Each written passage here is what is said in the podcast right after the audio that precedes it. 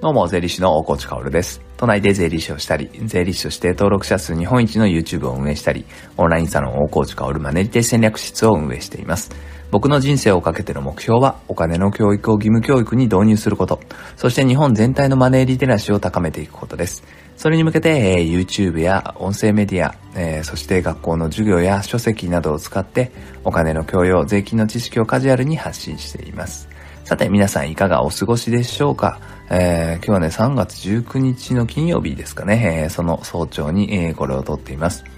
今日はね、まあ冒頭も特になく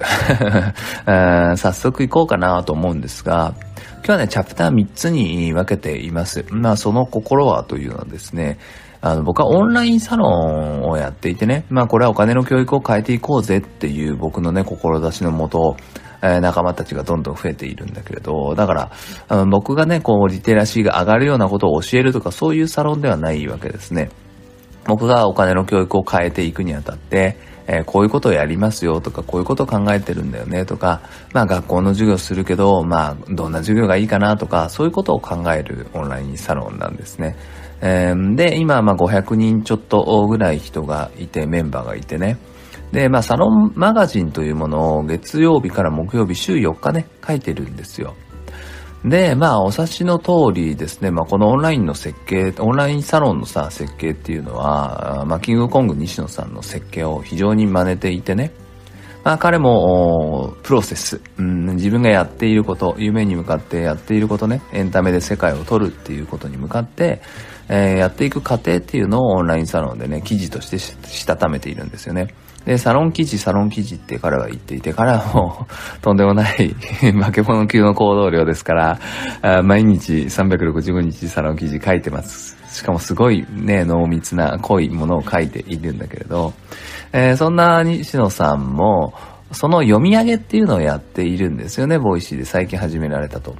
で、僕もね、これはずっと前からやろうと思ってて、その、やろうと思っててというよりは、もともとはブログにオンラインサロン記事試し読みっていうのを出してたんですよ。僕もね。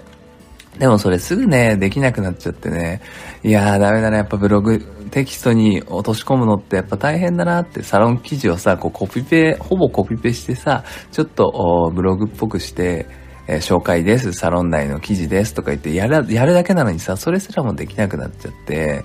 うーん、でも、オンラインサロンっていうのは本当にクローズドな空間だから、なかなかさ、中でやってることっていうのはわからないじゃないですか。でもそれでも見せたいと。どうしようかなって思ってた時に、まずはちきりんさんがブログ読み上げっていうのをね、ボイシーでやってたんだよね。あ、これいいなと思って。で、いや、これもう最高じゃんと思って、オンラインサロンの記事を読み上げれば、いいんだと思って、昔の記事を読み上げればどんなことをやってるんだっていうのはなんかニュアンス伝わるなって思ってたんですね。よし、やろうって思ってたら、ああキングコング西野さんもサロン記事読み上げっていうのを始めてましたね。これはやっぱり流行るっていうか、伝わるよね。やっぱりサロンの記事っていうのは魂込めて書いてますからね。やっぱその熱量っていうのが伝わるんじゃないかなと思います。ということで今日はあオンラインサロン記事試し読みをブログでやってましたが、それを改めですね、えー、ボイシーの方でオンラインサロン記事の試し読みということで、試し読みじゃないな。僕が読むだけで、えっと、皆さんにとっては試し聞きかな、えー、記事をちょっと音声で聞いてもらおうかなと思います。2021年2月4日木曜日のサロンマガジンですね。まあ1ヶ月半ぐらい前のサロンマガジンです。それではね、えー、チャプター分けて次のチャプターで、えー、どうぞ聞いてください。2021年の2月4日木曜日のサロンマガジンです。読み上げます。こんばんは、大河内薫です。昨日はフリーの新 CM 発表確定申告キックオフ記者会見に登壇してきました。全く関係ない大河内が呼ばれていることに笑ってしまうんですが、こうやって露出が増えるのはいいことです。いろんな紙面で出てるみたい。これはマイナビニュース URL を貼っておきます。サロンメンバーのみんなが友達や家族に大河内のコンテンツを紹介してくれることってあると思うんですよ。そういう時にこういうニュースになっていることって重要です。大河内さんってこのニュースに出てる人だよというのは会話のきっかけになるはずです。話を切り出しやすくなるはず。だから今後も露出を増やす活動も頑張ります。さて本題です。今日はお金の教育はすっごい細分化しなきゃいけないよねって話です。お金の教育の現実の話。大河内はお金の教育を教育現場へ持ち込みたいわけですが、小学校、中学校、高校、大学ごとにコンテンツは変わります。6歳と22歳に訴えかけるものは変わって当然ですよね。教える理念というのは変わらないけれど、切り口と言葉は確実に変わります。来週10日に都内の定時制高校で授業をするので、先生と打ち合わせをしてきました。その話をします。先生がおっしゃっていたことを羅列しますね。私もいろいろな高校を見てきたけど、こんなにもやることを見つけられていない子供たちというか、夢や目標がない子供たちは初めて見るんです。遠い世界の話だと感じると心を閉じてしまう。お金をたくさん稼いでいるのはずるいと思っている子も多い。生活保護の家庭も多い。家庭環境ゆえにどうしようもない子もたくさんいる。ずるいという感情もわかる。子供たちにとっては贅沢でなくてもいいから不自由なく暮らすことだけでもすごいことだから。社会と関わらない子も多い。定時制なのにアルバイトをしている子は2割ぐらい。夕方の学校の時間まで家でぼーっとしているかスマホを見ているかだけなんです。卒業して大学に行く子は学年に2人ぐらい。専門に行く子も少しだけ。あとは無職か働くか。でも社会と関われない子が多いから無職も多い。そんな子供たちだけれど、前向きになってくれたら嬉しいし、背中をそっと押してあげたい。授業で頑張れってメッセージを伝えたいけれど、おじけついたら意味がない。お金の授業っていうのは非常に難しい。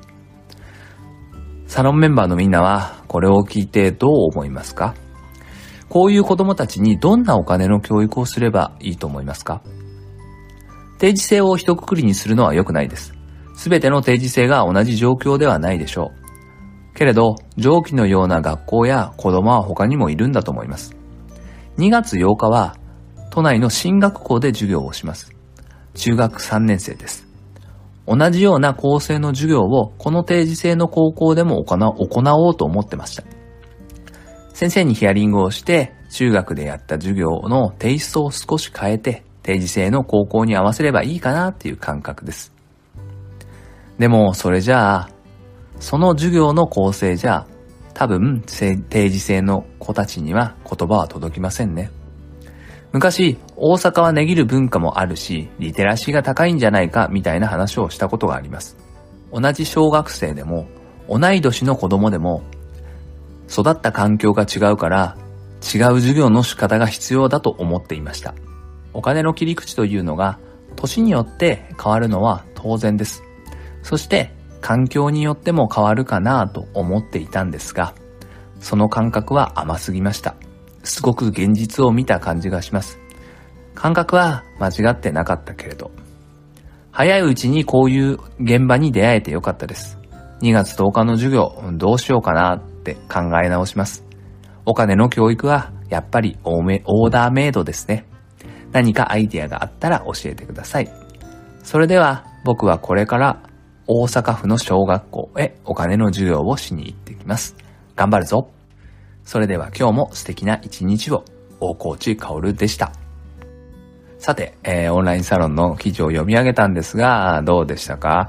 えー、まあ、2月4日のサロンマガジンで、ちょうどね、授業が立て込んでた時なんですよね。2月5日に小学校で授業をして、8日で都内の進学校、で、10日で、えー、定時制の高校で授業をしたという時ですね。で、授業の内容どうしようかなっていうのを考えてたのを、まあ、サロンマガジンに書いたと。で、まあ、先生との打ち合わせをした時にね、ああ、そういう現実があるんだって思ったんですね。まさかさ、定時制の高校の子たちが、まあ、どこの定時制もそうじゃないとは思うけれど、まあ、ここの定時制はね、